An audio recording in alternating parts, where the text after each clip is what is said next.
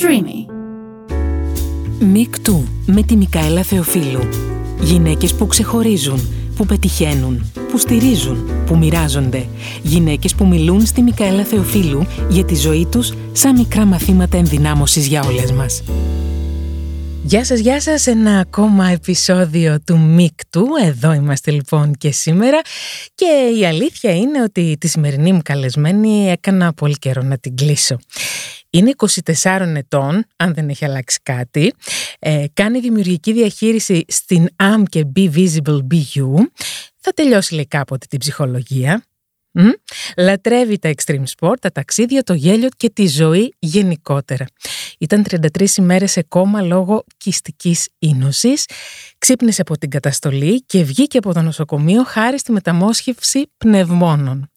Το λέω και συγκινούμε πολύ, γιατί όλο αυτό που βλέπω μπροστά μου έχει μια δύναμη. Θα το καταλάβετε κι εσείς σε λίγο.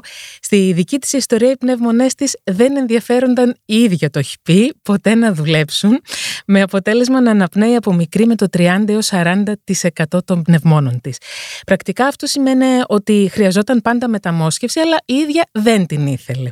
Οπότε ταξίδευε παντού, έφτιαξε την Άμκε, δούλευε με πολλούς ανθρώπους στο κομμάτι της ψυχικής ενδυνάμωσης και της καταπολέμησης περιοριστικών πεποιθήσεων και στερεοτύπων, χόρεψε σε αγώνα. Φωτογράφησε τη μισή γη και γενικά έζησε πολύ μέχρι τώρα, γελάει μόνη της.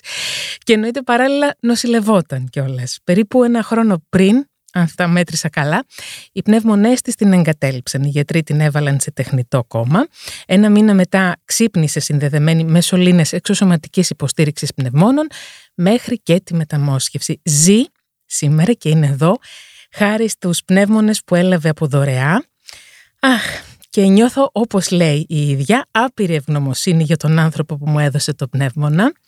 Και πρόσθεσε, έζησε όμως αρκετά τρελά και αληθινά η ίδια, που ακόμα και χτύπα ξύλο. Να πέθαινε θα είχε ζήσει πραγματικά. Και είναι είκοσι τεσσάρων ετών και είναι η αγαπημένη Αναστασία Τασούλα.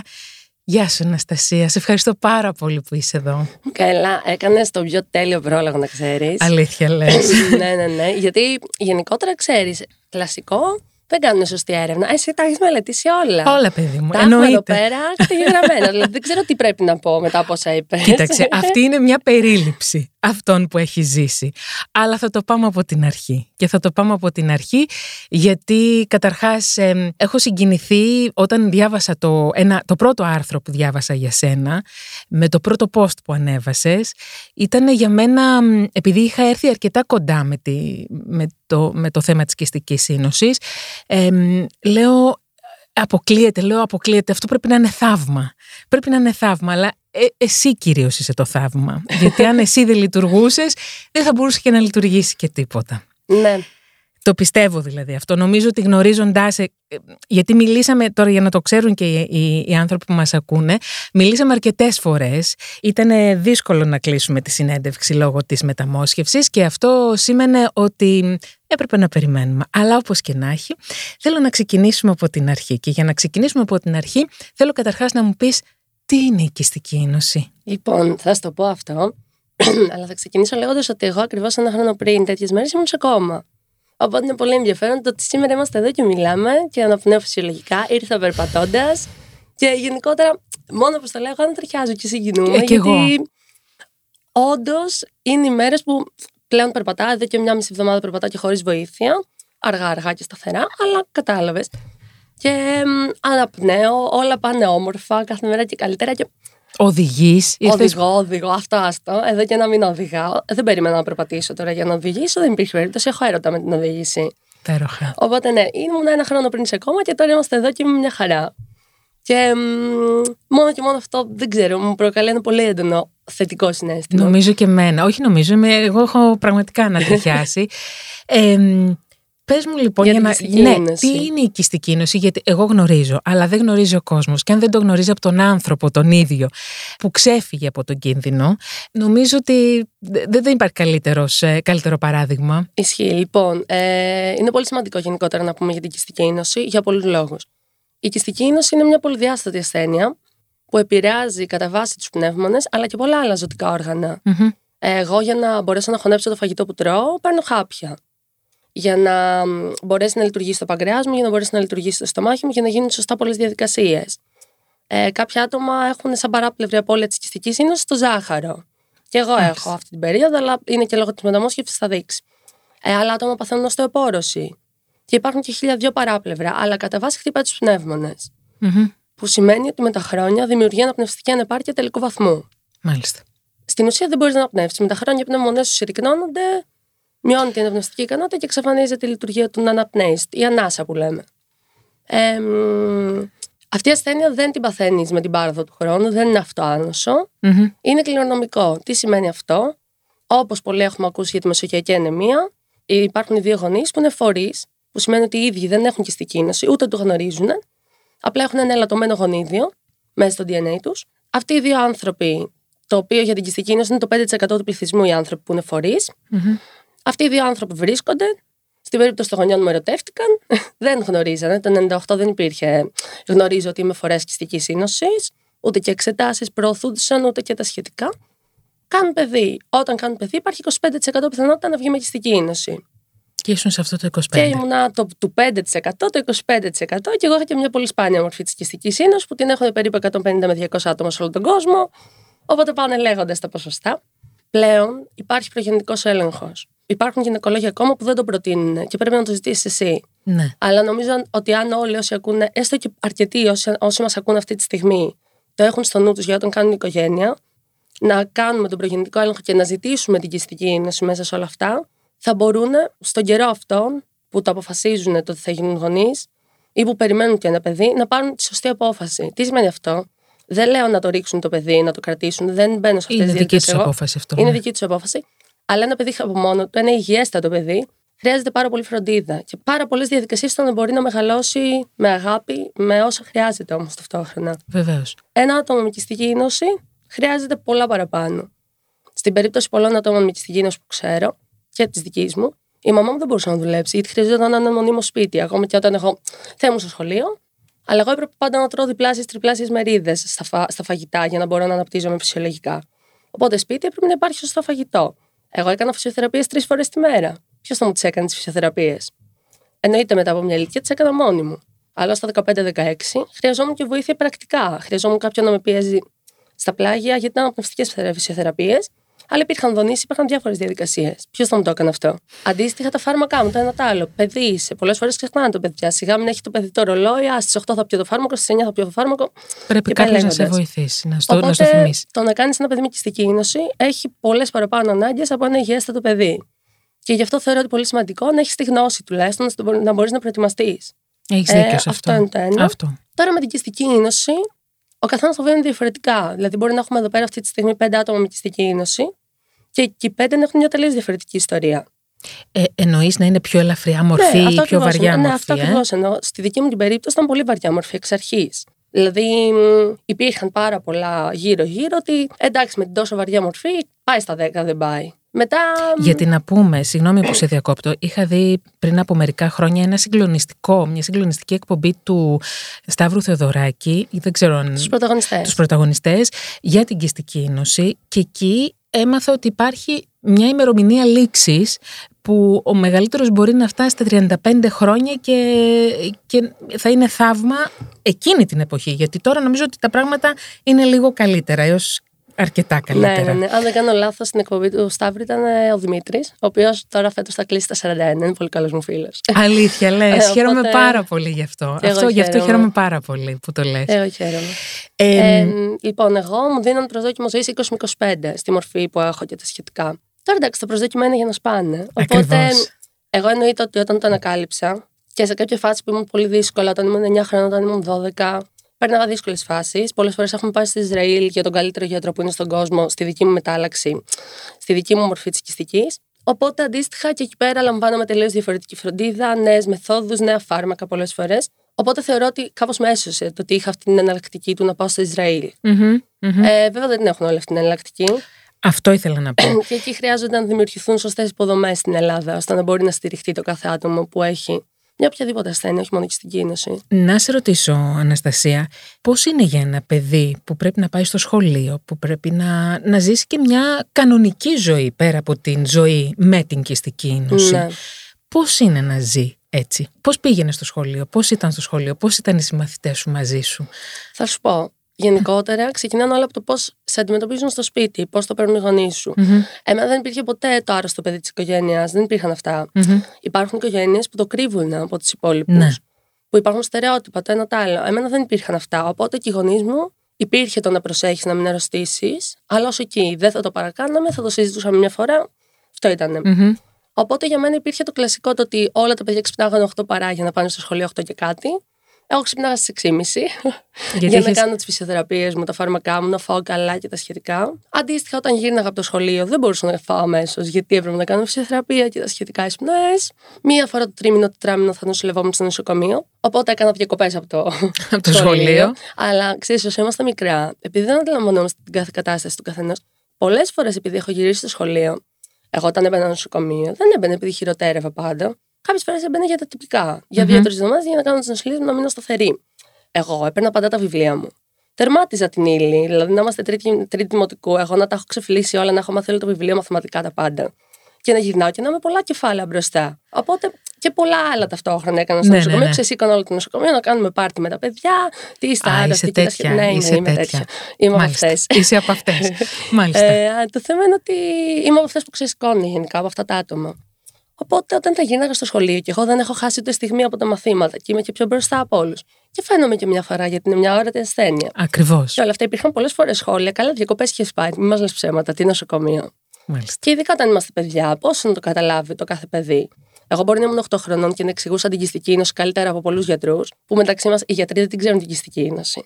Όχι. Αρκετοί. Όσο, ό, ό, όσο το ξέρουν οι γονείς σου οι ίδιοι που είναι οι γιατροί σου. Σίγουρα όχι. Αλλά υπάρχουν ναι. γιατροί που όντως μας ρώταγαν τι είναι κυστική ίνωση, τι, τι πρέπει να κάνουμε. Α, δηλαδή, αν έμπαινα σε γενικό νοσοκομείο και όχι στο συγκεκριμένο που έχει τη κυστική ίνωση στους γιατρούς, υπήρχε πολλές φορές το. Ναι, αλλά τώρα τι κάνουμε, τι είναι κυστική ίνωση, είναι στη... έχεις κυστές. Μάλιστα. Να τις αφαιρέσουμε. Έχουν υπάρξει πάρα πολλά τέτοια σχόλια από γιατρούς ίδιους. Μάλιστα. Πολύ Οπότε, ωραία. Πόσο μάλλον. Εγώ σίγουρα ήξερα να το εξηγώ καλύτερα και από γιατρούς, αλλά το, παιδί να... το κάθε παιδί πώς να καταλάβει, ειδικά αν δεν έχει επαφή με αναπηρίες και ασθένειες. Οπότε αυτό. Ναι. Τώρα μετά προς το, λύκειο, προς το γυμνάσιο υπήρχαν περιπτώσεις bullying. Mm-hmm. Τύπου υπήρχαν σχόλια άρρωστοι. Μία περίοδο εγώ έπαιρνα κάποια φάρμακα που με είχαν φουσκώσει πολύ και με είχαν κάνει πολύ κόκκινη στο πρόσωπο. Που εντάξει, μη φανταστείς, αλλά είχε αυτή εντάξει. την κοκκινίλα την έντονη. Ναι, και υπήρχε ένα πολύ έντονο σχόλιο για αρκετές μέρες από μια παρέα. Ε, σπάνιος κόκκινος λαγός, το οποίο με είχε χτυπήσει αρκετά, αλλά εντάξει. Ε, γενικά υπήρχαν διάφορα. Τους έχεις ξαναδεί αυτούς τους ανθρώπους? Οι μισοί με γουστάρουνε. Αλήθεια. Οπότε γυρνάνε τα πράγματα. Καλά. Εκεί με γουστάρουνε και εκεί πέρα σταματάει. Ε, βέβαια, εννοείται. Ε, ναι, ναι, ναι, ναι, ναι, εννοείται. Κρατάμε αυτό. Και τις βεντέτες μας. Δηλαδή, ναι, ναι, και τις βεντέτες μας και νομίζω. Ναι, βεβαίως και τις βεντέτες μας και τις επιλογές μας κάνουμε. Ναι, έχουμε ναι, ναι. κάθε δικαίωμα. Ναι.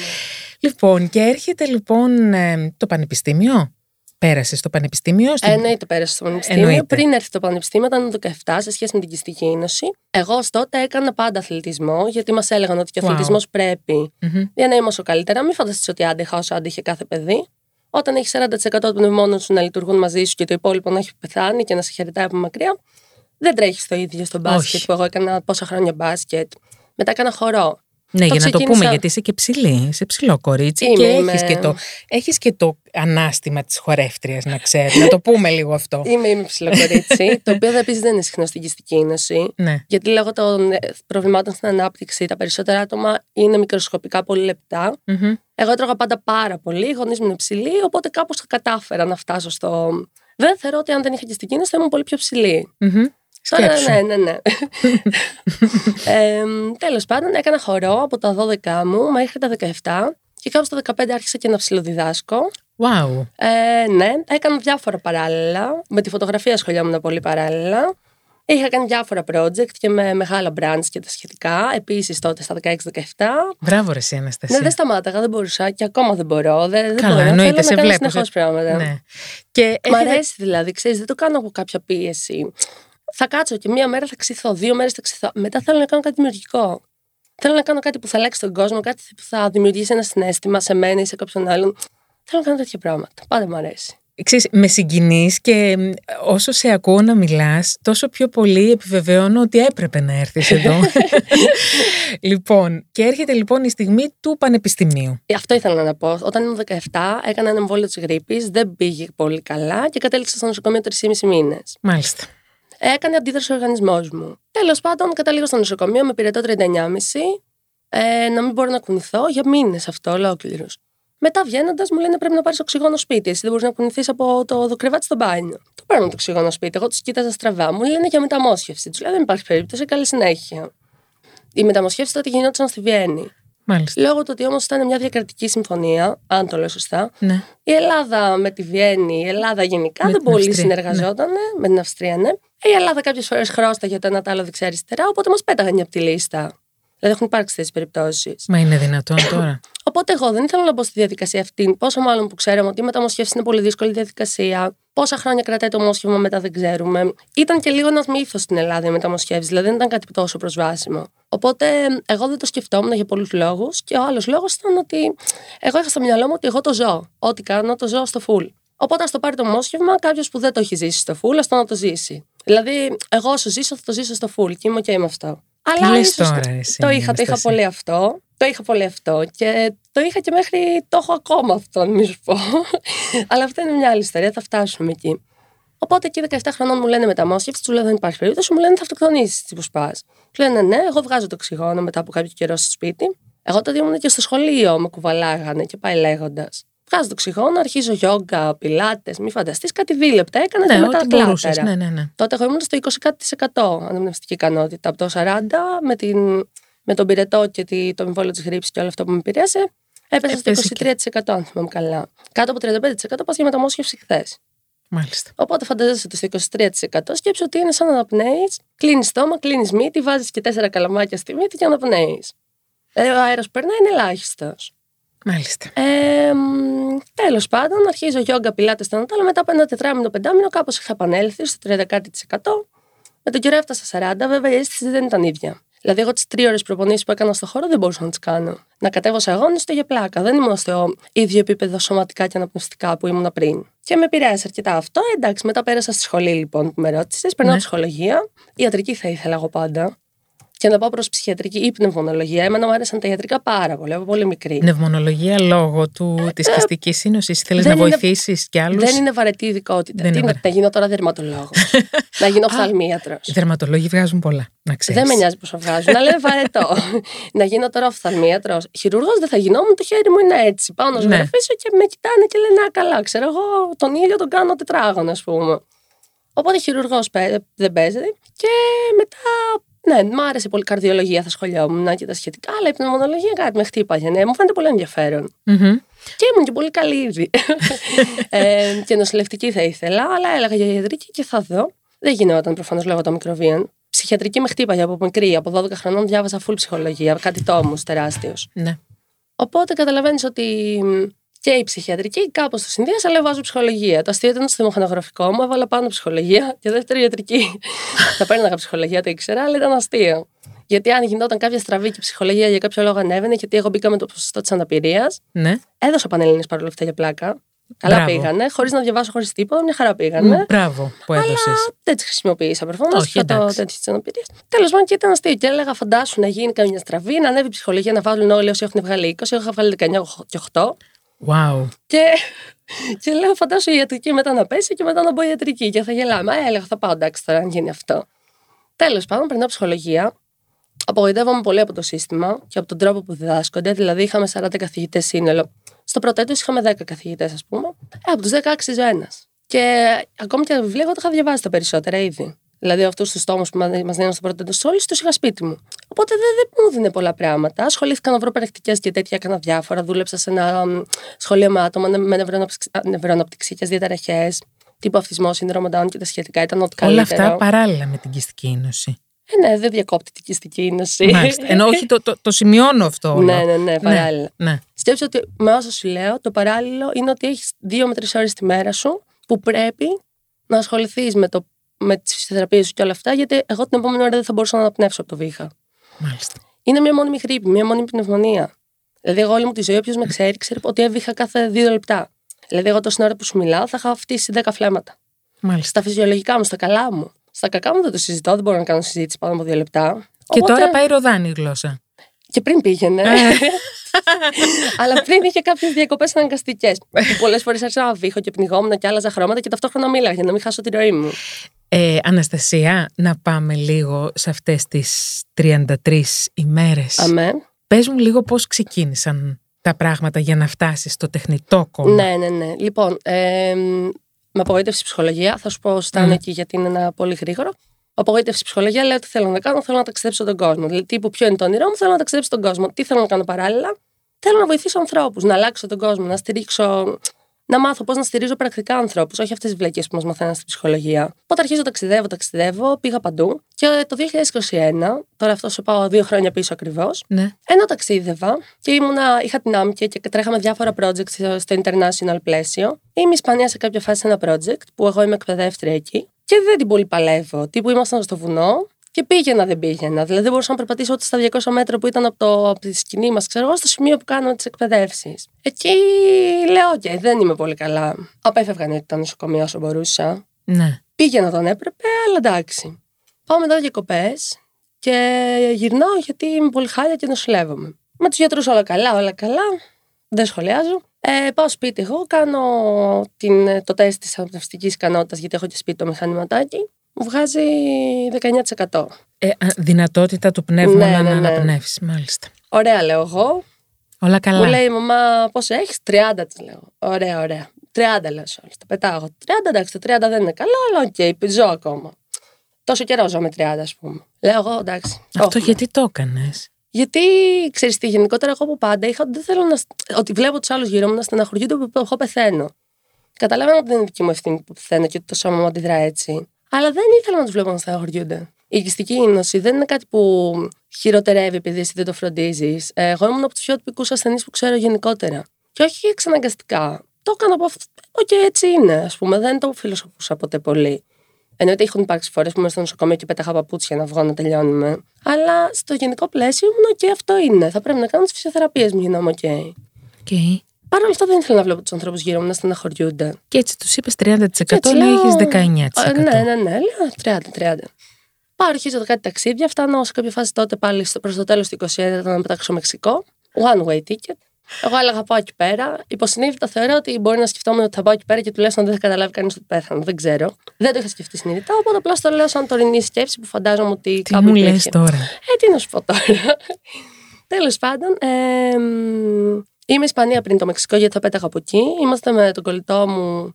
Φτάσαμε μια παρέα και φτάνουμε στο βουνό στα χίλια πεντακόσια μέτρα. Που χίλια πεντακόσια μέτρα εντάξει δεν είναι τόσο πολλά. Φτάνουμε με το αμάξι. Μην νομίζετε ότι περπατάγαμε. Ναι, με το okay, αμάξι. Ναι. Και από το αμάξι εκεί πέρα που θα μέναμε ήταν ούτε τριακόσια μέτρα, ούτε διακόσια μέτρα. Εγώ δεν μπορούσα να περπατήσω ούτε πέντε μέτρα. Από το αμάξι, πραγματικά να κατέβω στο επόμενο δέντρο, ας πούμε. Με κουβάλισαν, πήγαμε εκεί πέρα που ήταν να μείνουμε και εγώ άρχισα να έχω παραισθήσει εκεί πέρα και να μην μπορώ να αναπνεύσω. Έχω ταχυκαρδίες. Με είχε πιάσει νόσο στο ψωμέτρο, επειδή οι πνευμονές μου ήδη δεν λειτουργούσαν και δεν υπήρχαν στην ουσία. Με το που ανέβηκα λίγο, συρρυκνώθηκαν κι άλλο, γιατί από το υψόμετρο αυτό γίνεται με τους πνεύμονες οποιοδήποτε ανθρώπου. Mm-hmm. Αλλά αν εσύ δουλεύεις με το εκατό τοις εκατό, το να πάνε ενενήντα τοις εκατό δεν σε νοιάζει. Δεν σε νοιάζει. Αλλά αν έχεις δεκαεννιά τοις εκατό και να πάνε εννιά τοις εκατό. Είναι πρόβλημα τεράστιο. Κάτι, ναι, κάτι δεν λειτουργεί και πολύ σωστά. Ναι, ναι. Οπότε μετά από είκοσι τέσσερις ώρες, εγώ δεν μπορούσα να βγω, να πάω από το δωμάτιο στην κουζίνα, ας πούμε, εκεί πέρα που μέναμε. Με βάζουν στο αμάξι, φτάνουμε σπίτι του κολλητού μου και κοιμήθηκα είκοσι έξι ώρες απλά και μόνο για να μπορώ να αναπνεύσω. Συνεχόμενες είκοσι έξι ώρες. Εντάξει, εγώ το έχω ξανακάνει αυτά, αλλά τότε ήταν γιατί πραγματικά δεν, δεν μπορούσα να αναπνεύσω. Ξυπνάω, λέω: Δεν θα πάω Μεξικό. Γυρνάω σπίτι να γίνω καλά. Mm. Γυρνάω σπίτι, ό,τι αντιβίωση και να έπαιρνα. Αυτό είναι τώρα Δεκέμβρη που σου λέω, το είκοσι ένα. Πριν ένα χρόνο και κάτι. Ό,τι και να έκανα, ό,τι αντιβίωση και να έκανα, να έπαιρνα οτιδήποτε, δεν έπιανε τίποτα, δεν άλλαζε τίποτα. Κάνω εγώ σπυρομέτρη, τότε αυτή την αναπνευστική ικανότητα το τεστ που λέει τη σπυρομέτρηση δεκατρία τοις εκατό. Ωραία. Έπεσε κι άλλο. Ωραία, ωραία, περνάμε, λέω. Τέλος πάντων, εντάξει, δεν το φιλοσοφώ, δεν, δεν το σχολίασα και με κανέναν, ενώ δεν είπα κάτι τότε. Ε, η μάνα μου λέει να πάμε νοσοκομείο, της έλεγα δεν θέλω να πάω νοσοκομείο, πάμε νοσοκομείο, δεν θέλω. Εγώ έλεγα είμαι τόσο χάλια που και όταν πάμε νοσοκομείο, τι θα μου κάνουν, ας πούμε. Δεν είχα άδικο. Τέλος πάντων, περνάνε δύο μήνες που είναι αυτή η κατάσταση. Εγώ ταυτόχρονα, μη φανταστείς ότι είχα κλειστεί σπίτι, δεν μπορούσα να κουνηθώ. Είχα το ποδήλατό μου, το σκύλο μου, έκανα βλακίες. Και περίμενα ότι θα βελτιωθώ σιγά-σιγά, έστω και λίγο-λίγο. Αλλά οι πνεύμονες μου είχαν ολοκληρωτικά καταστραφεί. Δεν ήταν ότι απλά είχα πέσει και θα ανέβαινε. Τέλος πάντων, φτάνουν αρχές Μαρτίου και εμείς είμαστε εκτός Αθηνών με τη μαμά μου και ήμασταν δύο-τρεις εβδομάδες εκεί. Εγώ κοιμόμουν μια μισή ώρα κάθε βράδυ, γιατί δεν μπορούσα να κοιμηθώ από το βήχα και από τη ζαλάδα και από το οτιδήποτε. Έχει φτάσει ένα σημείο που δεν μπορώ να βγω, να βγάλω το σκύλο μου στην αυλή, να κάνει την τουαλέτα του. Και μου έλεγε η μαμά μου: πάμε στο νοσοκομείο. Εγώ την έβριζα, δεν υπήρχε αυτό το πράγμα. Φτάνει τρεις Μαρτίου το ξημέρωμα. Εννοείται η μαμά μου δεν κοιμόταν από το άλλο δωμάτιο, αλλά καταλαβαίνεις ότι εγώ δεν είναι ότι θα την είχα για πάνω το κεφάλι μου. Έρχεται τέσσερις με πέντε ώρα το πρωί και της λέω: μαμά, πρέπει να πάω στο νοσοκομείο. Αυτό ήταν τρεις Μαρτίου. Μου λέει: ωραία, πάμε. Μόλις, μόλις γυρίσει, ξέρω εγώ, κάποιος μπορεί να μας πάει, πάμε. Mm. Λέω εγώ: ναι, μαμά, δεν είναι μόλις γυρίσει, γιατί μου λέει κατά τη μία. Της λέω: δεν έχουμε ως τη μία, μαμά. Μία πρέπει να είμαστε εκεί. Μου λέει: τι είναι, της λέω: μαμά, μία πρέπει να είμαστε εκεί. Δεν ξέρω αν θα φτάσουμε, αν θα καταφέρω να φτάσω. Γιατί ήμασταν στον πύργο Ηλίας, ήμασταν και τρεις και μισή με τέσσερις ώρες μακριά. Της λέω: δεν ξέρω αν θα καταφέρω να φτάσω, αλλά αν φτάσουμε θα ζήσω γενικά. Αλλά δεν ξέρω αν θα φτάσουμε. Βέβαια, δίκαιο είχα γιατί φτάσαμε, οπότε έζησα. Και θα μπορούσα να, να σταματήσω όλη μας τη συζήτηση και να σου πω: εντάξει, αφού έζησα, αυτό ήταν. Ναι, ναι, ναι, σωστό. Ναι, δηλαδή δίκαιο είχα, οπότε τέλειωσα. Τέλος πάντων, πάω στο νοσοκομείο. Δεν θα μπω σε αριθμούς γιατί είναι πολύ μπερδευτική, δεν υπάρχει λόγος. Μου βάζουν οξυγόνο, μου βάζουν αντιβιώσεις τα πάντα. Οξυγόνο εννοώ, ξέρεις, έξτρα στη μύτη και τα σχετικά. Περνάνε τρεις μέρες, μετά από τρεις μέρες κάτι γίνεται. Και αρχίζει και από. Έχει πάει η μαμά, έχει φύγει για κάποιες ώρες να πάει σπίτι να φέρει πράγματα. Και εγώ αρχίζω και έχω κάτι παραισθήσεις. Πρώτα ήταν πολύ ωραίες παραισθήσεις. Έγραφα ποίηματα, έφτιαξα ένα business plan. Business plan. Ε, βασικά, όχι ένα, τρία business plan. Είχα ολόκληρες επιχειρήσεις. Είναι χαμάτα oh. εντωμεταξύ. μην, μην νομίζω ότι είχα παραισθήσεις και δεν έγραφα ωραία πράγματα. Τα έχω σπίτι, λέω πότε θα τα υλοποιήσω. Ωραία, τέλεια. Τα ποίηματα, επικά. Εγώ δεν γράφω ποίηματα. Γράφω πιο λογοτεχνικό κείμενο. κείμενο. Και τα ποίηματα δεν το έχω. Τέλεια είναι αυτά. Φανταστικά. Είμαι σε φάση να έχω πιο συχνά τέτοιες παραισθήσεις. Τέλος πάντων, όλα καλά, όλα ωραία. Ώσπου σε κάποια φάση οι παραισθήσεις γίνονται άσχημες. Αρχίζω και κοιτάω το πάτωμα, βλέπω ότι έχει λάβα και εγώ με το που πατάω και έγινε το πόδι μου, στο μυαλό μου. Βάζω κάτι εφημερίδες κάτω για το, να, να μην καίγομαι. Αρχίζω και νομίζω ότι όλοι θέλουν να με σκοτώσουν. Ότι πρέπει να τους σκοτώσω όλους για να μην με σκοτώσουν. Βάζω το κινητό μου, αυτό το κινητό που βλέπεις εδώ. Το βάζω στο φούρνο κοκκιμάτων. Wow. δεκατρία λεπτά. Το κινητό μου είναι αθάνατος ανεμένα, έχει τόσες ζωές, οπότε είναι μια χαρά όπως το βλέπεις, λειτουργικότατο. Ο φούρνος μικροκυμάτων δεν είναι και τόσο. Ήταν του νοσοκομείου, εντάξει τώρα, πόσο να αντέχει. Εντάξει, πώς να αντέχει και αυτός. Τέλος πάντων, και φτάνει ένα σημείο που φτάνει η μαμά μου και εγώ ακούω τη φωνή της να μπαίνει στο τμήμα, mm-hmm. γιατί εγώ ήμουν στο δωμάτιο και συνειδητοποιώ ότι εγώ έχω γίνει μόβ και έχω χάσει τις αισθήσεις μου, γιατί έχει φύγει όλο το οξυγόνο από το σώμα μου. Μπαίνει η μαμά στο δωμάτιο, μπαίνουν και νοσηλευτές, φωνάζουν τους γιατρούς, σκάει γιατρός μου. Της λέω: δεν είμαι καλά, δεν ξέρω τι γίνεται. Βάρα μου μια ένεση να κοιμηθώ, να συνέλθω. Παθαίνει μια κρίση, δεν μπορώ να το διαχειριστώ και φεύγει από το δωμάτιο. Η γιατρός, ασχολίαστο αυτό. Ε, έρχεται ένας άλλος γιατρός. Εγώ δεν θυμάμαι τίποτα μετά από εκεί. Όσα εκεί τα θυμάμαι όλα καθαρά, όπως τα λέω. Έρχεται ένας άλλος γιατρός, μου βάρισε μια ένεση και ξυπνάω τριάντα τρεις μέρες μετά. Μάλιστα. Και εκεί είναι λοιπόν αυτό το τε... λεγόμενο τεχνητό κόμμα. Ε? Αυτό είναι. Λόγω της κυστικής ίνωσης, οι πνεύμονες συνεχώς παράγουν βλένα. Έτσι, mm. όταν πέφτει σε κόμμα, δεν μπορείς να αποβάλεις τη βλένα με κάποιον τρόπο. Mm-hmm. Εγώ στην καθημερινότητά μου, όπως σου είπα, έκανα φυσιοθεραπεία, ήταν ατάλλα. Όταν είσαι σε κόμμα δεν μπορείς. Mm-hmm. Οπότε αντίστοιχα, οι πνεύμονες πετρώνουν και σταματάνε να λειτουργούν. Mm-hmm. Έτσι, κανένα άτομο παγκοσμίως δεν έχει ξυπνήσει από κόμμα με κυστική ίνωση. Υπάρχει μια κοπέλα που ήταν δεκαπέντε μέρες σε κόμμα, ξύπνησε και κάποιες μέρες μετά πέθανε. Έτσι, όταν πέρναγαν οι μέρες, πόσο μάλλον όχι δεκαπέντε μέρες, τριάντα μέρες, γενικότερα οι γιατροί κάθε μέρα έλεγαν στη μαμά μου: είναι η τελευταία της μέρα, χαιρετίστε την. Και σε όλους όσους ερχόντουσαν να με δουν. Εγώ ήμουν σε τεχνητό κόμμα στο ΚΑΤ. Ενώ το ΚΑΤ, όπως ξέρουμε όλοι, δεν πολύ πάει με τα πνευμονολογικά. Είναι ένα ορθοπαιδικό νοσοκομείο κατά βάση. Ναι, ναι. Κανείς δεν ήξερε και την κυστική ίνωση, οι γιατροί διαβάζανε. Από όσο ξέρω, κάναν το καλύτερο που μπορούσαν. Παρ' όλα αυτά, είναι ένα ορθοπαιδικό νοσοκομείο.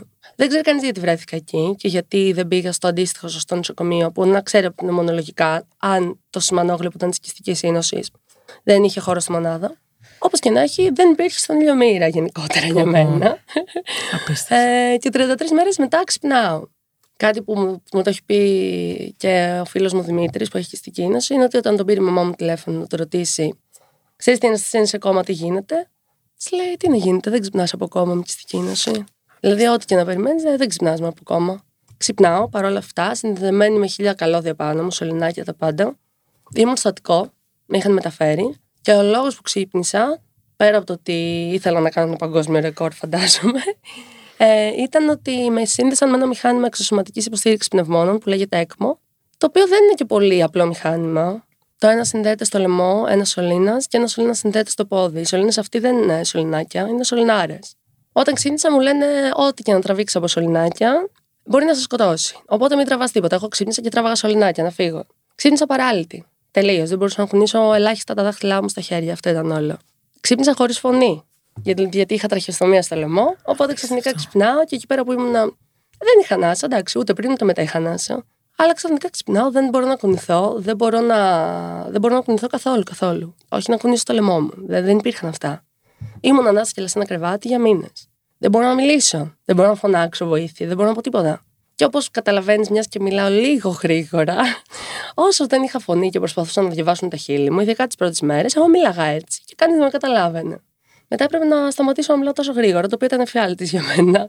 Ε, ήταν από πιο εφιαλτικά πράγματα στην όλη κατάσταση, να μιλάω αργά, έχω στο μυαλό μου. Απίστευτο, απίστευτο. Τέλος πάντων, ξυπνάω. Αυτό το μηχάνημα που ήταν συνδεδεμένο πάνω μου, που με κρατάει στη ζωή, στην ουσία παίρνει το αίμα, του προσθέτει οξυγόνο και το καθαρίζει από το διοξίδιο, που στην ουσία είναι η λειτουργία που κάνει ο πνεύμονας από μόνος του. Είναι σαν ένας, τώρα θα το πω πολύ βλάχικα, γιατί δεν είναι ο ιατρικός όρος, αλλά είναι σαν ένας τεχνητός πνεύμονας εξωτερικός. Παρ' όλα αυτά, το να ζήσεις δύο εβδομάδες με αυτό το μηχάνημα και να μείνεις ζωντανός είναι πενήντα πέντε τοις εκατό οι πιθανότητες. Και το παγκόσμιο ρεκόρ. Έχεις πέσει όλα τα. Ναι, ναι, ναι, μωρέ. Αλλιώς τι βαρετά πράγματα θα κάνουμε. Τώρα τυπικότητες. Τέλος πάντων, το παγκόσμιο ρεκόρ του ανθρώπου που έζησε ξύπνιος σε αυτό το μηχάνημα και έζησε μετά, λόγω μεταμόσχευσης, ήταν εκατόν επτά μέρες. Εγώ ήμουν εκατόν οκτώ μέρες, έτσι, να το πάσω για λίγο, αλλά εντάξει, το σπάσες. Ναι. Ε, όταν ξύπνησα και υπήρχαν συζητήσεις μπροστά μου από γιατρούς, ήταν κλασικές συζητήσεις, έχει δεν έχει δύο-τρεις εβδομάδες. Τους κοίταζαν, τους έλεγα τι είναι, ξέρω. Ε, πρέπει σε δύο-τρεις εβδομάδες να βρεθεί μόσχευμα, γιατί πρέπει να κάνεις μεταμόσχευση, αλλιώς δεν ζεις. Τους έλεγα, παιδιά, στην Ελλάδα ζούμε. Ποιες δύο-τρεις εβδομάδες να βρεθεί μόσχευμα, ούτε σε τρία χρόνια δεν βρίσκεται. Τι που κορεδευόμαστε, είμαστε η χαμηλότερη χώρα στη δωρεά οργάνων, που θα επιστρέψω εκεί. Ναι, ναι. Το άλλο ήταν ότι υπήρχαν πάρα πολλές ε, συζητήσεις με οποιονδήποτε γύρω μου ότι εντάξει είναι τελευταία της μέρας, συνέχιζαν αυτά. Ε, μην δείξουμε και αισιοδοξία τώρα, γιατροί είμαστε, ξέρω εγώ. Περιμένεις, είσαι στην εντατική, περιμένεις να έρθει το μόσχευμα. Εγώ ήμουν, όπως είπα, κατά της μεταμόσχευσης για μένα. Οπότε, όταν ξύπνησα, το, ο μόνος λόγος που είπα ναι στο ότι okay, θα κάνω μεταμόσχευση είναι ότι κατάλαβα ότι δεν θα κουνηθώ. Δεν θα ξανακουνηθώ, δεν θα ξανασηκωθώ, να περπατήσω, να κάνω ποδήλατο, να χορέψω, όλα αυτά. Αν δεν κάνω μεταμόσχευση. Ανάσα δεν είχα και πριν, αυτό που σου είπα και. Ναι, οπότε είχε συνηθίσει. Οπότε δεν με ένοιαζε. Δηλαδή δεν ήθελα την ανάσα. Ήθελα το να πάρω την κίνησή μου πίσω. Και καταλάβαινα ότι για να πάρω την κίνησή μου πίσω πρέπει να έχω ανάσα στη συγκεκριμένη περίπτωση. Γιατί τώρα δεν έχω καθόλου. Έχω μηδέν πνεύμονες. μηδέν τοις εκατό. Τέλος. Οπότε περνάει ο καιρός. Είσαι σε ένα δωμάτιο. Οι επισκέψεις απαγορεύονται. Μένα είχαν κάνει κάποιες παραχωρήσεις και έβλεπα μια-δυο ώρες άτομα τη μέρα. Λίγα άτομα συγκεκριμένα. δύο-τρία-τέσσερα άτομα από πολύ οικογενειακό κύκλο.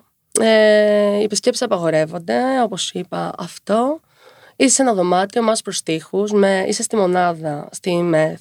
Οπότε έχεις άπειρους ήχους, μπιπ, μπιπ, μπιπ συνεχώς. Τα μηχανήματα γύρω σου δείχνουν αριθμούς που, αν ξέρεις τι σημαίνουν, καταλαβαίνεις ότι πεθαίνεις. Ο φίλος μου Δημήτρης σε κάποια φάση μου είπε πρέπει να κοιτάς τις εικόνες γύρω σου και τα μηχανήματα και να τα τρολάρεις. Και στην ουσία αυτά έκανα όλο τον καιρό. Έβλεπα το μηχάνημα, πέφτει το οξυγόνο μου. Το έβλεπα, έβλεπα, πέφτει. Είναι αυτό το οξύμετρο που όταν σου μετράνε πρέπει να έχεις ναι, ναι, κάπου ναι. στο ενενήντα πέντε και πάνω. Το μάθαμε λόγω πανδημίας κι εμείς. Ναι, ναι, το μάθαμε. Ήταν περισσότερος κόσμος, το έμαθε. Εγώ ε, είχα ενενήντα με το ζόρι.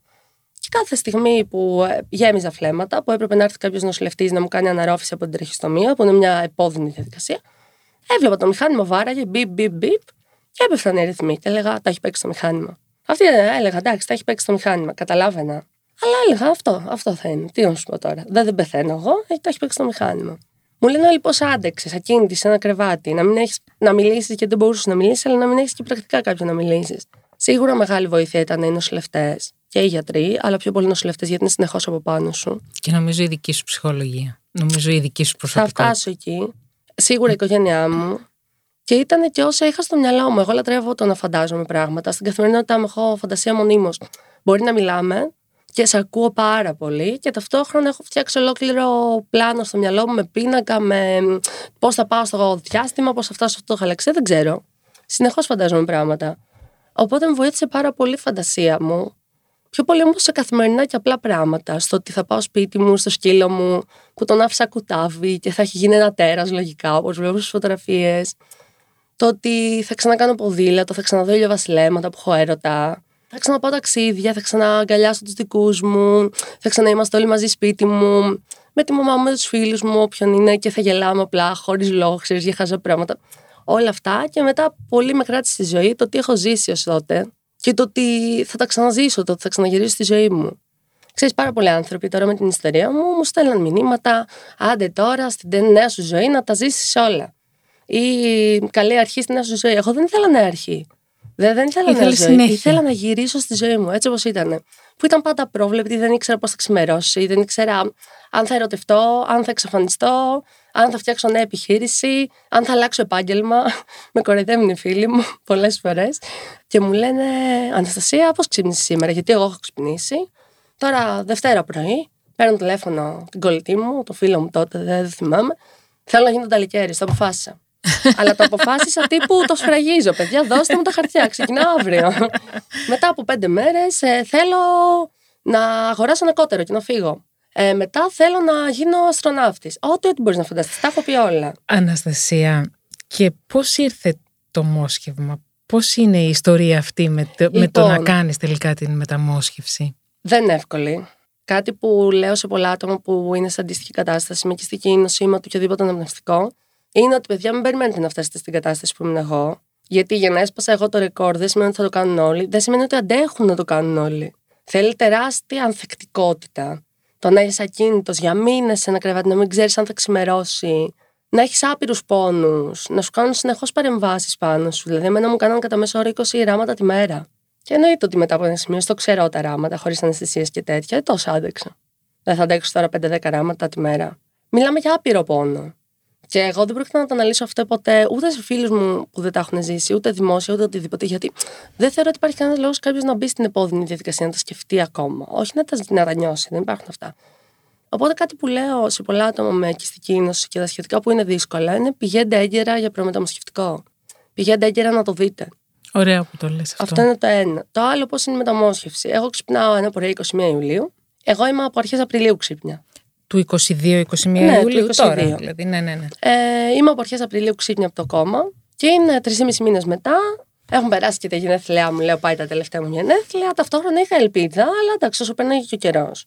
Και χειροτέρευα. Και οι γιατροί δεν ξέραν και τι να κάνουν μετά από ένα σημείο. Δεν, όση ελπίδα και να έχεις και να θες και να. Ξέραμε ότι αν τα καταφέρει κάποιος, από όσους ξέρουμε, όλοι γύρω μου αυτό λένε, θα ήμουν εγώ. Αν τα κατάφερε κάποιος, θα ήμουν εγώ. Αν δεν παίρναγε από το χέρι μας όμως. Αν παίρναγε από το χέρι μου, θα ήμουν ήδη όρθια και θα έτρεχα τότε. Αν έπρεπε να βρω εγώ τους πνεύμονες. Δεν ξέρω τι κατάλαβες θέλω να πω, αν παίρναγε από το χέρι μου. Αλλά στην περίπτωση της δωρεάς οργάνων, πρέπει κάποιος άνθρωπος να πεθάνει, να υπάρχει επιθυμία είτε από τον ίδιο είτε από την οικογένειά του να δωρηθούν τα όργανα του, και δεν πρέπει να πεθάνει ένας κλασικός θάνατος. Πρέπει να είναι εγκεφαλικός θάνατος. Που σημαίνει ότι συμβαίνει μετά από συγκεκριμένες περιπτώσεις. Δηλαδή, αυτοκινητιστικά, κάποια συγκεκριμένα χτυπήματα. Δεν είναι εύκολο και απλό, και πρέπει και απ' αντίστοιχα το ιατρικό προσωπικό που θα αναλάβει αυτό το άτομο, πρώτον, να είναι σε μεθ, γιατί εκτός μεθ ο εγκεφαλικός θάνατος γίνεται κανονικός θάνατος, σωματικός πανεύκολο. Και όταν μιλάμε για εγκεφαλικό θάνατο, μιλάμε για το ότι ο εγκέφαλος σταματάει να υποστηρίζει τα όργανα. Οπότε σε μια μεθ κάνουν τεχνητή υποστήριξη των οργάνων. Και πρέπει και το αντίστοιχο προσωπικό να ασχοληθεί με το να συντηρήσει σωστά τα όργανα για να γίνει δωρεά μετά. Οπότε όλο αυτό είναι μια διαδικασία που πρέπει να γίνει πολύ γρήγορα και πολύ συγκεντρωμένα. Οπότε πέρναγε ο καιρός, φτάνει εικοστή πρώτη Ιουλίου, στέλνω στην κολλητή μου να σου πω, μια από τις επόμενες δύο τρεις μέρες θα κάνω μεταμόσχευση. Στο είπανε, μου λέει. Έτσι λέω, μου το είπαν, αλλά το ξέρω. Εγώ δεν έχω ιδέα τώρα, μην με ρωτήσεις. Κλείνω και κάτι αεροπορικά εγώ τότε. Μιας και είμαι στη μέθη του θάνατο, α κλείσω και τα αεροπορικά μου. Ε,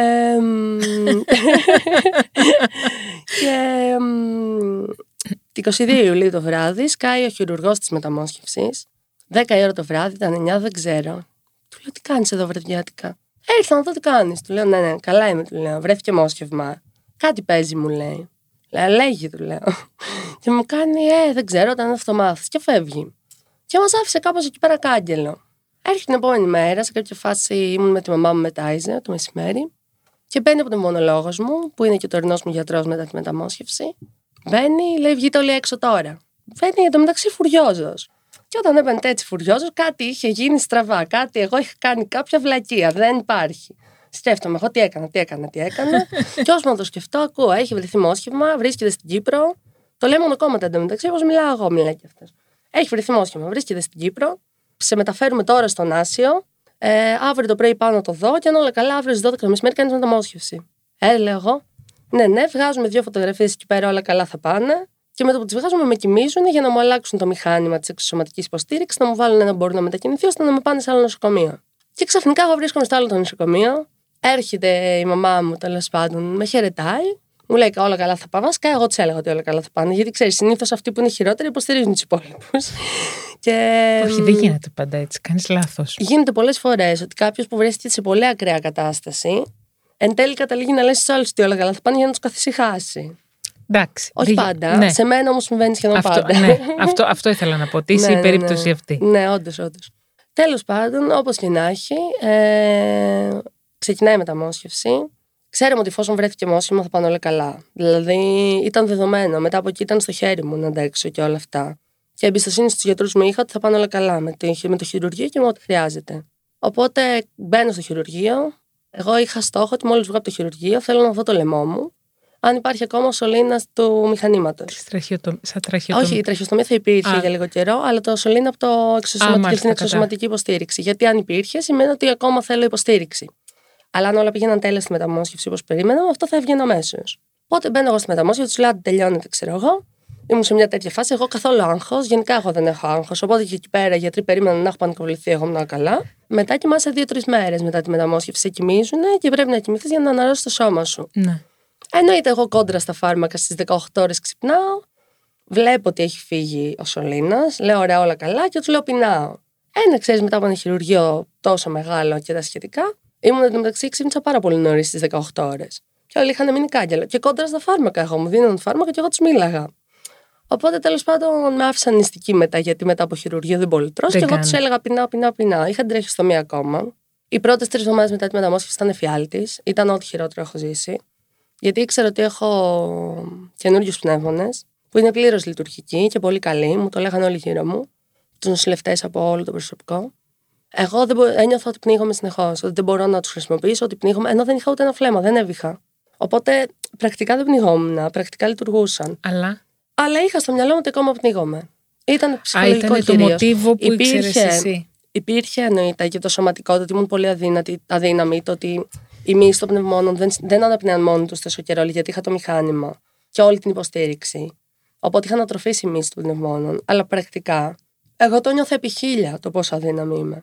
Στο ψυχολογικό μου. Μάλιστα. Οπότε πάθαινα τρελές κρίσεις πανικού, τρελές, οι οποίες κράταγαν ώρες. Το μόνο που μέσα ήταν ότι κοιμόμουν.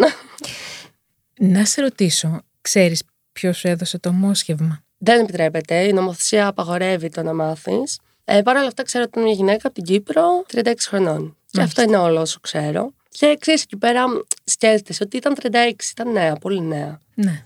Ε, δεν ξέρω τι συνέβη, δεν ξέρω, δεν ξέρω τίποτα. Παρ' όλα αυτά, πλέον όταν κοιτάζω, ξέρεις, τον ουρανό, γιατί το έχω αυτό, και σκέφτομαι όλους τους ανθρώπους μου που έχουν πεθάνει, είναι και ένας άνθρωπος που δεν έχω ιδέα πώς μοιάζει. Ξέρεις, δεν, δεν... Εγώ στο μυαλό μου την έχω ξανθιά με κοντομαλή, ας πούμε. Τώρα τι να σου πω, έχω την εικόνα μου εγώ. Ναι. Ξέρω ότι ήταν πολύ υγιής, γιατί για να δοθούν και πνεύμονες, σημαίνει ότι ήταν σε πολύ καλή κατάσταση. Πνεύμονες είναι το πιο δύσκολο όργανο. Οπότε σκέφτομαι ένα άτομο το οποίο έζησε όσα έζησε στα τριάντα έξι του, δεν έχω ιδέα, αλλά ελπίζω ότι από εδώ και πέρα όσα θα ζήσω εγώ. Με κάποιον τρόπο να ήταν κάτι που θα ήθελε να ζήσει κι αυτή. Ναι. Ωραία. Απλά, ξέρεις, είναι ένας άνθρωπος που δεν έχω ιδέα πώς έμοιαζε ένα τ' άλλο, τίποτα δεν ξέρω γι' αυτόν. Και ήταν τριάντα έξι, έζησε όσα έζησε. Με κάποιον τρόπο θέλω να πιστεύω ότι όσα ζήσω εγώ από εδώ και πέρα είναι κάτι που θα ήθελε και η ίδια να ζήσει. Με κάποιον τρόπο που θα της άρεσε, που θα την ενθουσίαζε, που δεν θα το δοκίμαζα, αλλά το δοκιμάζω εγώ και της αρέσει που το δοκιμάζω. Δεν μπορώ να το εξηγήσω. Είναι ένας άνθρωπος που με έμαθε να αναπνέω. Από την αρχή, εκεί πέρα που το χρειαζόμουν. Και πολύ καλύτερα από ό,τι έχω αναπνεύσει ποτέ στη ζωή μου. Ε, δεν δεν ξέρεις πόσο συγκινητικό είναι αυτό που λες αυτή τη στιγμή. δεν, δεν ξέρω αν το αντιλαμβάνεσαι πόσο, πόσο συγκλονιστικό είναι αυτό που λες αυτή τη στιγμή. Ναι, δεν ξέρω αν ο κόσμος καταλαβαίνει πώς το νιώθω. Γιατί ό,τι και να πω σε λόγια δεν είναι αρκετά. Όχι. Καταλαβαίνεις θέλω να σου πω. Ε, δηλαδή... Εσύ έχεις μέσα σου, την έχεις μέσα σου αυτή τη στιγμή. Ναι, ναι, ναι. Αυτή τη ε, τώρα γυναίκα. Το ότι συνεχίζεις να ζει από μέσα μου θεωρώ ότι αυτά είναι λίγο βλακίες. Αλλά το ότι όντως ελπίζω ότι αυτός ο άνθρωπος θα ήθελε να κάνει όσα θα κάνω και ότι όσα κάνω από εδώ και πέρα υπάρχει και στο μυαλό μου αυτή, δηλαδή υπάρχει στο μυαλό μου μαζί με όσους έχουν φύγει από τους δικούς μου ανθρώπους. Δεν ξέρω, είναι πολύ έντονο το συναίσθημα, δεν μπορώ να σας εξηγήσω. Θέλω να πάμε και στο κομμάτι που έχει να κάνει με την κοπέλα από τη Θεσσαλονίκη, την Έμα. Ναι. Διάβασα και το διαβάσαμε όλοι ότι λίγο καιρό πριν συμβεί το δυστύχημα, το τραγικό αυτό δυστύχημα. Ε, η... Πιο πολύ δολοφονία θα έλεγα εγώ. Αλλά και δολοφονία, πάνω. Ναι. Απλά δεν θέλω να πάρω, ξέρεις, αλλά το, το αντιλαμβανόμαστε όλοι ως έτσι, ως κοινωνία, έτσι κι αλλιώς. Ναι, ναι. Ότι την είχες με κάποιο τρόπο, κάποιο post σου, την είχε παρακινήσει. Το... Ήταν αυτό το πρώτο post που λες και εσύ που είδες με το κόκκινο φόρεμα, ναι. Που λένε το κορίτσι με το κόκκινο φόρεμα, ναι. Όλοι. Ε, λοιπόν, εγώ ανέβασα αυτό το post, δεν έλαβα άπειρα μηνύματα. Και εννοείται το είδαν και πολλοί άνθρωποι που δεν μου στείλαν μήνυμα. Εκεί πέρα, όταν γίνεται η όλη κατάσταση με την Έμα, που ήταν στη Θεσσαλονίκη, από την Κρήτη είναι, μου έρχεται ένα μήνυμα από μία δημοσιογράφο, δεν θα μπω σε λεπτομέρειες, μου λέει, ξέρεις τι, μου είπανε, δεν ξέρω αν το είπαν οι γονείς της, δεν ξέρω ποιος της το είπε, δεν έχω ιδέα, δεν ρώτησα, ότι η Έμα πήρε την απόφαση ότι θέλει να γίνει δωρητής οργάνων και το δήλωσε στους γονείς της, αφού είχε δει το post σου. Και εγώ μένω κάγκελο. Λέω, οκ, okay, ωραία, δεν αντιδρώ. Ήταν λοιπόν στο παράλληλο, για να σου βάλω όλο το story. Εγώ ήμουν στο Ωνάσειο μετά τη μεταμόσχευση για δυόμισι μήνες. Τον τελευταίο μήνα που ήμουν εκεί, είχα βγει από τη, από τη ΜΕΘ και ήμουν στη φάση της ανάρρωσης στον έκτο όροφο, που μπας λίγο πριν βγεις από το νοσοκομείο. Στον έκτο όροφο, στο διπλανό δωμάτιο, ήταν μια γυναίκα με δύο τεχνητά μηχανήματα καρδιάς, αν το λέω σωστά. Ναι. Περίμενε για μεταμόσχευση καρδιάς, ηλικία σαράντα δύο, αν δεν κάνω λάθος, και έχει ένα γιο. Και εγώ κάθε φορά παίρναγα από το δωμάτιό της περπατώντας με το πίκουτσα στραβά, πάντα είχαμε τα βλέμματα και πολλές φορές έμπαινα στο δωμάτιο και της έλεγα, ξέρεις τι. Όλα καλά θα πάνε, θα τον ξαναδείς το γιο σου, όλα θα πάνε τέλεια, το ένα το άλλο. Δεν το πίστευα απόλυτα. Γιατί ήταν σε πολύ άθλια κατάσταση. Ήταν ως άθλια κατάσταση, ήταν και η δικιά μου πριν. Οπότε δεν ήξερα πώς θα πάει, γιατί δεν είναι στο χέρι μας τα μοσχεύματα και το πώς θα βρεθούν. Όταν, εγώ της το έλεγα όμως όλη την ώρα. Ξέρεις τι, έλα, σοβαρέψου, θα ξαναπερπατήσεις, θα ξαναπάνε όλα τέλεια, θα είσαι σπίτι σου σε λίγο καιρό, στο υπόσχομαι, είμαι σίγουρη. Ξέρεις τι, όλη την ενδυνάμωση και πολλά άλλα. Εγώ σε αυτόν δουλεύω, οπότε μου είναι πολύ εύκολο να το κάνω, ναι, και ναι, μου βγαίνει ναι. Φυσικό όμως, όχι επειδή δουλεύω σε αυτό. Γίνεται αυτό με την Έμα, μου έρχεται αυτό το μήνυμα. Και επί τόπου εγώ συνδυάζω ότι η καρδιά της Έμας θα πάει σε αυτή την κοπέλα στο Ωνάσειο που ξέρω και που περιμένει. Τώρα αυτό εγώ πώς το συνδύασα δεν έχω ιδέα, γιατί το να είναι κάποιος συμβατός δότης με λήπτη είναι επίσης μια μεγάλη διαδικασία. Πρέπει να έχουν η ίδια ομάδα αίματος, σωματότυπο, το ένα το άλλο. Είναι μια διαδικασία. Δεν είναι ότι δίνεις στην καρδιά σου. Ναι, ναι. ναι Γιώργος με Γιώργος τέλεια τα βρήκαμε. Δεν, δεν πάει έτσι. Οπότε. Εμένα πώς μου κόλλησε δεν ξέρω, στέλνω σε μια γιατρό νοσηλεύτρια, δεν θυμάμαι ποιον έστειλα από τον Άσιο, μου λένε ναι, ναι, το κορίτσι μας μένει για μεταμόσχευση. Και εκεί πέρα, εγώ τώρα που μάμα πάλι που στο είπα, να τρίγιασα. Και μένω εγώ δεύτερη φορά κάγκελος, στην ίδια μέρα δεν μπορούσα να κουνηθώ από το κρεβάτι μου. Ενώ δεν μπορούσα να κουνηθώ να, να πιω το τσάι μου, πώς τα λένε, είχα. Απίστευτο. Είχα σκαλώσει, λέω, όπα, αλυσίδα ζωής, τρελό, δεν, δεν ξέρω όλα αυτά. Είναι τραγικό το τι συνέβη με την Έμα και δεν πρόκειται να επεκταθώ γιατί θεωρώ ότι. Είναι ένα κομμάτι που η οικογένειά της θα θρηνεί για όλη της τη ζωή και πια είμαι εγώ να πω το οτιδήποτε.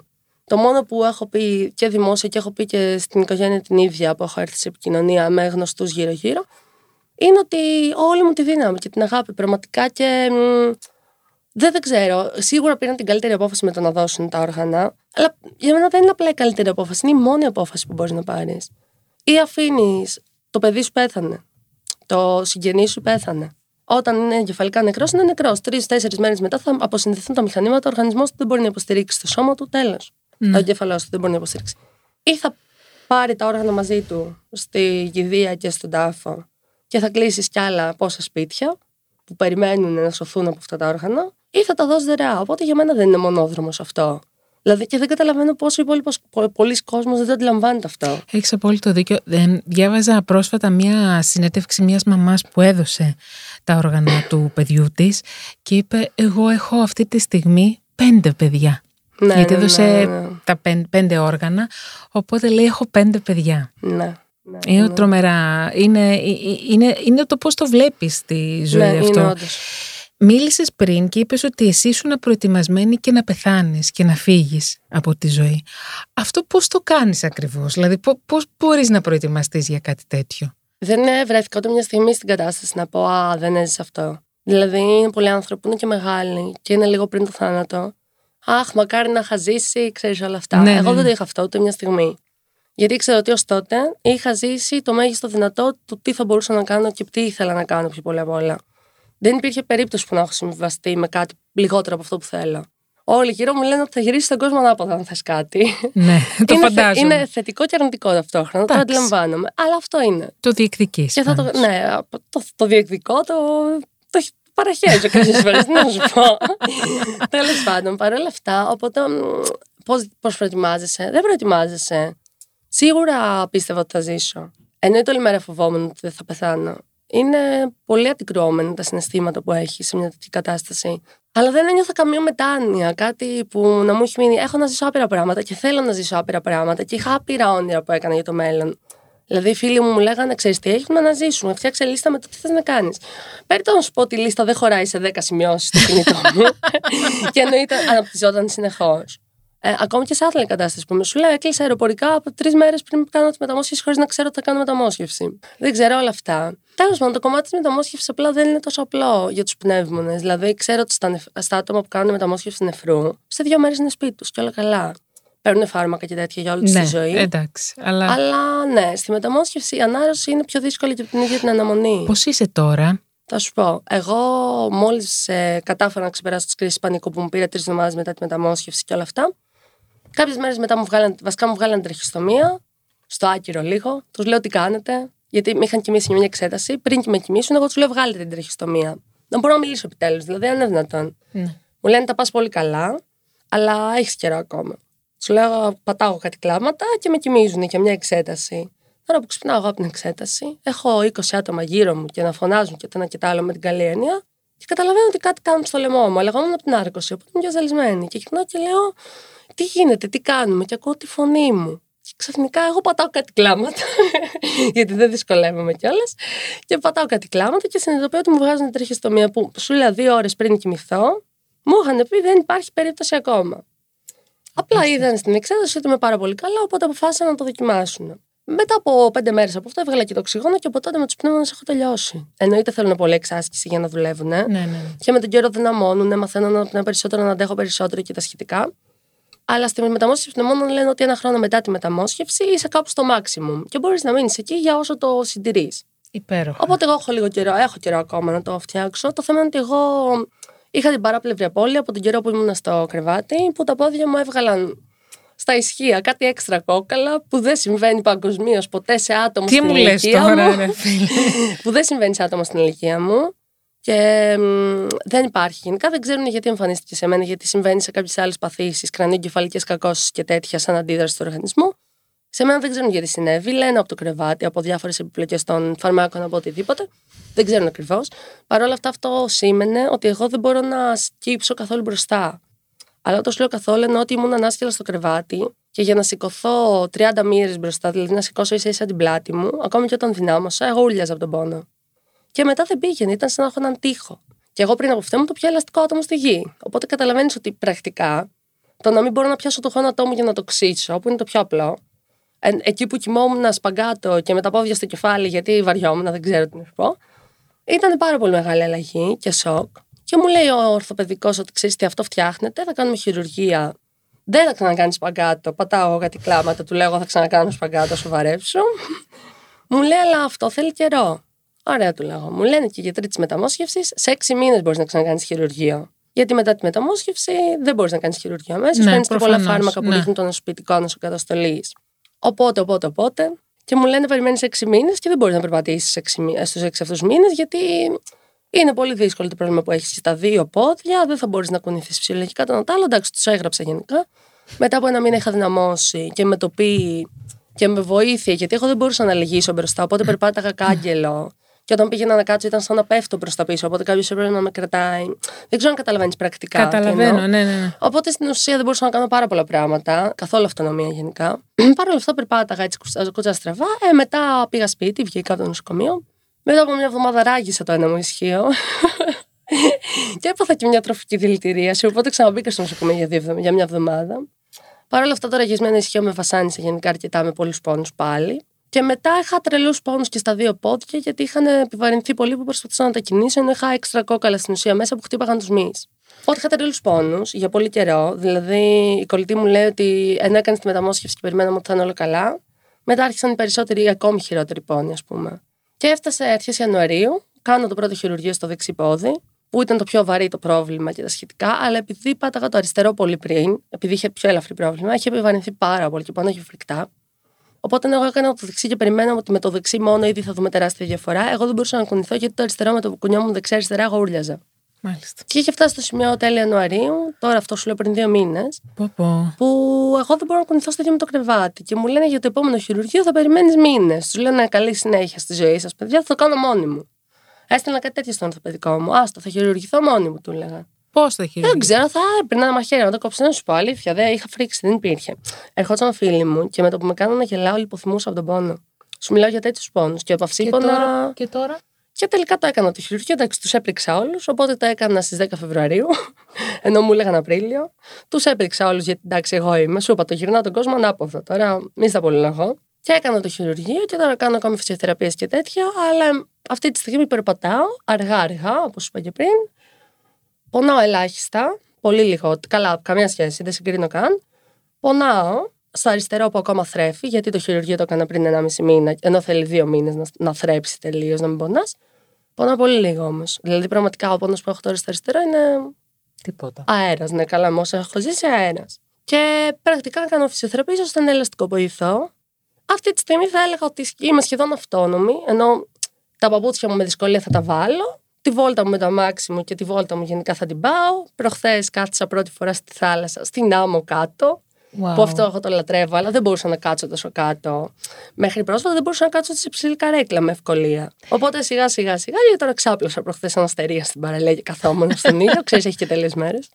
Τέλος πάντων, είμαι σε αυτή τη φάση. Αναπνευστικά αυτή τη στιγμή σκέψω ότι δουλεύω τα εβδομήντα τοις εκατό των πνευμόνων μου. Αλλά πού ήταν αυτό το δεκαεννιά τοις εκατό που... Καλά, καλά, άστα. Και ποτέ στη ζωή μου εγώ δεν έχω αναπνεύσει τόσο καλά. Είναι τρελό το ότι εγώ σου μιλάω χωρίς να βήχω. Σου μιλάω χωρίς να κάνω αυτό το όλη την ώρα. Ή πολλές φορές όταν μιλάγα έκανα, ξέρεις, κάθε δέκα λέξεις έκανα αυτό και συνέχιζα μετά το τι βλακία θα έλεγα, αλλά υπήρχε αυτό το συνεχώς έτσι. Δηλαδή και πολλές φορές ακόμα και τώρα όταν γελάω έντονα, γιατί εγώ γελάω συνεχώς, όταν γελάω έντονα. Υπάρχει το χαχαχα. Λες και μου έχει μείνει από πριν. Δεν το χρειάζομαι. Δεν υπάρχει κανένας λόγος να το κάνω. Δηλαδή δεν υπάρχει κανένας λόγος να αναπνεύσω ενώ δεν είναι γελάω. Αυτό που γνωρίζει το σώμα σου. Ναι, ναι, ναι. Αλλά τέλος πάντων τώρα δουλεύει το εβδομήντα τοις εκατό και προβλέπεται να φτάσει στο εκατό τοις εκατό πολύ άνετα, σύντομα, με το που αρχίσω να κάνω γυμναστικές έντονες και όλα αυτά. Εγώ σκέψω ότι τώρα σκέφτομαι επιτέλους θα αντέχω να κάνω όλα τα extreme sport που θέλω. Θα αρχίζω kite surfing, snowboard. Ε, wingsuit, ό,τι θες έχω φανταστεί. Ελεύθερες πτώσεις, scuba diving, ξέρεις όλα αυτά. Στα εύχομαι όλα, όχι στα εύχομαι απλά. Θέλω να έρθω να τα δω. Ναι, και όλες να τα, τα κάνεις. Σίγουρα. Ποιο είναι το επόμενο, ας πούμε, βήμα? Ποιο είναι το όνειρό σου το μεγάλο τώρα το επόμενο? Τα όνειρά μου είναι δύο. Νομίζω τα μεγάλα τα... το επόμενο. Δεν είναι το επόμενο. Είναι... Το ένα όνειρο είναι γενικό. Αυτό γενικότερα που ονειρεύομαι είναι με κάποιον τρόπο να κάνω τον κόσμο καλύτερο συνεχώς. Όχι επειδή είμαι εγώ και κάνω τον κόσμο καλύτερο, αλλά ο κόσμος να γίνεται καλύτερος και αν μπορώ εγώ να συμβάλλω σε αυτό, συμβάλλω. Λατρεύω να βλέπω τους ανθρώπους να πραγματοποιούν τα όνειρά τους, ό,τι και είναι αυτό. Και μου αρέσει να ακούω τα πιο τρελά. Δηλαδή, όταν λες σε κάποιον τι όνειρο έχεις, να πάρω προαγωγή στη δουλειά, της αρέσει η δουλειά σου, έτσι και έτσι. Ε, το η προαγωγή, παράτε να βρούμε τη δουλειά που θες, ας πούμε. Κατάλαβες τι θέλω να σου πω. Οπότε, εμένα, ένα από τα όνειρά μου είναι να, προσπα... να βοηθάω τους άλλους να κάνουν τα όνειρά τους πραγματικότητα. Έστω και ένα λιθαράκι. Και δεν με νοιάζει καν τώρα μετά αν θα το θυμούνται, αν θα το θυμάμαι εγώ. Κατάλαβες τι θέλω να πω. Τι σου έμαθε η κυστική ίνωση για σένα? Ότι αν χρειαζόμαστε τη δύναμη θα τη βρούμε. Όλοι έχουμε άπειρη δύναμη μέσα μας. Απλά αρκετοί είναι οι συνθήκες έτσι που δεν χρειάζεται να ανακαλύψουν. Και δυστυχώς αυτοί οι άνθρωποι πολλές φορές θεωρούν ότι είναι αδύναμοι. Γιατί αν καταλάβαιναν τη δύναμη που έχουν μέσα τους, θα κυνηγούσαν αντίστοιχα τα πιο τρελά που θέλουν και όσα θέλουν και γενικά. Το να ζεις στο έπακρο κάθε στιγμή, οποιοδήποτε στιγμή μπορεί ένας μετεωρίτη να πέσει να σκοτώσει τους πάντες αυτή τη στιγμή. Τώρα, έτσι όπως είμαστε, να σκάσει ένα μετεωρίτη μόνο εδώ, να φύγουμε εμείς οι δύο, όπως το λένε. Οπότε να μην αφήνεις για αύριο κάτι που μπορείς να κάνεις σήμερα και να μην αφήνεις για αύριο κάτι που ήθελες να κάνεις από χθες, να το έκανες χθες ήδη. Α, αν μπορείς. Αλλιώς χτίζεις τις συνθήκες για να γίνει. Και το να μην αφήνεις ποτέ τους ανθρώπους χωρίς καληνύχτα, χωρίς να, τους ξε... να ξέρουν ότι τους αγαπάς. Να μην αφήνεις ποτέ τους ανθρώπους σου στον αέρα και να μην κρατάς εγωισμούς και τέτοιες βλακίες. Δεν τα μπορώ αυτά. Δεν μπορώ την ανηλικρίνεια, δεν μπορώ τον, τους εγωισμούς, μου φαίνονται χαζά. Νιώθω λες και είναι μια δημιουργία αυτού του κόσμου. Ε, πάρα πολύ. πάρα πολύ. Είναι η συνέντευξη καταρχάς που έχω κάνει τις λιγότερες ερωτήσεις. Έχω αφήσει ε, να ναι, μιλήσεις. Ε, πέρα από το ότι μιλάς, γιατί δεν θέλω να σε διακόψω. Δεν, δηλαδή είναι, ε, είναι τόσο σημαντικά αυτά που ακούω. Μέχρι το τέλος είναι τόσο σημαντικά όλα αυτά που ακούω, Αναστασία, και... Θέλω να συνεχίσεις για να βάλεις την τελευταία. Ωραία, θα τελεία. Τη βάλω, θα τη βάλω τώρα. Γιατί, ναι, συγγνώμη που σε διακόψα, απλά ήταν τα, είναι ε, τα μάτια βλέπω, που δεν. Λοιπόν, δύο πράγματα ακόμα.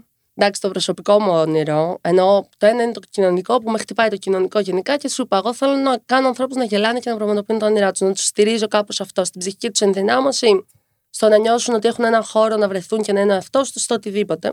Αυτό κάνουμε και μέσω της Άμκε. Μπράβο. Βασικά αυτό είναι το βασικό, το... η Visible μπι γιου. Ναι. Είναι μια άμυνα που ασχολείται με την ψυχική ενδυνάμωση. Αυτό για τον καθένα είναι κάτι διαφορετικό και γι' αυτό το βρίσκουμε on the spot, που λέμε. Πάρα πολύ. Δουλεύω με ομάδες κυρίως και δουλεύω και στην Ελλάδα και εξωτερικό. Και δουλεύω με μεθόδους από ψυχολογία μέχρι coaching, μέχρι θέατρο, μέχρι τέχνες, μέχρι αθλητισμός. Δηλαδή υπάρχει πρόγραμμα που δουλεύουμε πάνω στο κομμάτι της ψυχικής ενδυνάμωσης και της ηγεσίας, προσωπικής και κοινωνικής ηγεσίας. Και πάμε στο βουνό, δουλεύουμε τέσσερις πέντε μέρες τα θεωρητικά, τα πιο συναισθηματικά. Ε, μετά τους λέμε ανεβείτε στη θέση, στην κορυφή για ένα challenge, να δείτε πώς βρίσκεστε με όλα αυτά. Και, Όλοι, και, είναι, με, και είναι και μετα, μεταφυσικό, όχι μεταφυσικό, είναι και μεταφορικό αυτό το να ανέβεις στην κορυφή, όχι, και κυριολεκτικό. Ναι, ξεκάθαρα, αυτό ναι. ακριβώς. Αυτό ακριβώς. Και εννοείται υπάρχει ασφάλεια και τα σχετικά, εννοείται. Όσο χρειάζεται, ό,τι χρειάζεται. Αλλά η ομάδα είναι μόνη της και αυτόνομη σε αυτή τη φάση και για να καλύπτει τα ωριά της. Και το δικό σου όνειρο. Θα σου πω. Το δικό μου γενικότερα. Ε, εγώ παιδιά δεν θέλω να κάνω, mm-hmm. αλλά θα ήθελα να ευθύσω πολλά παιδιά. Τώρα δεν με νοιάζει αν θα είμαι με κάποιον άνθρωπο ή κάτι τέτοιο. Θέλω απλά να υιοθετήσω πάρα πολλά παιδιά και δεν ξέρω πώς να σας εξηγήσω. Να μεγαλώσω παιδιά θαύματα, να τους περάσω όλες τις αξίες μου, όλες τις τρέλες μου και να τα αφήσω ελεύθερα να βρουν τις δικές τους. Αλλά τελείως ελεύθερα να βρουν τις δικές τους. Δεν υπάρχει αυτό το επειδή είναι αυτή η δικιά μου αξία, την πήρες εσύ. Όχι, αυτά είναι βλακείες. Θα τα δώσω έτσι όπως είναι και τα παιδιά είναι σφουγγάρια. Ό,τι θέλουν θα το πάρουν. Σφουγγάρια, κατάλαβες πώς το λέω. Και... Ό,τι ρουφάνε πράγματα. Και μετά είναι ελεύθερα να. Ναι. Οπότε αυτό το πολλά παιδιά να τρέχουν γύρω και να γελάνε, το, το έχω πολύ σαν όνειρο από πολύ παλιά. Και, και επειδή, όπως καταλαβαίνεις, το να στο ευχηθώ θα είναι κάτι ε, απλά στο, στο, στο πλαίσιο της φαντασίας της δικής μου. Εγώ απλά ξέρω και είμαι σίγουρη ότι θα το κάνεις πράξη. Πρέπει να αλλάξουμε πολύ το σύστημα της Ελλάδας για να το κάνω πράξη. Γιατί και μετά άτομα με αναπηρία και τα σχετικά υπάρχουν πολλά μπλοκ. Αλλά εντάξει, δεν θα γίνω και πρωθυπουργός κάποια στιγμή να τα αλλάξω. Εννοείται αυτό, το συζητάμε. Ε, ναι, μωρέ. Με αυτήν την ευχή, λοιπόν, να είσαι η επόμενη πρωθυπουργός. Αξίζει να είσαι η επόμενη πρωθυπουργός. Εγώ για πλάκα το είπα, αλλά το ακούω. Όχι, μην το λες. Αυτό, αυτό είναι το μόνο που δεν πρέπει να λες για πλάκα. Λοιπόν, σε ευχαριστώ πάρα πολύ για αυτή την κουβέντα. Εγώ σε ευχαριστώ πάρα πολύ, Μικαέλα. Πάρα πολύ. Ε, δεν δεν ξέρεις πόσο καλό έχεις κάνει σε μένα και σε όλους αυτούς που σ' ακούν αυτή τη στιγμή. Ευχαριστώ πάρα πολύ. Να είσαι καλά. Και εσύ, να είσαι υπέροχα.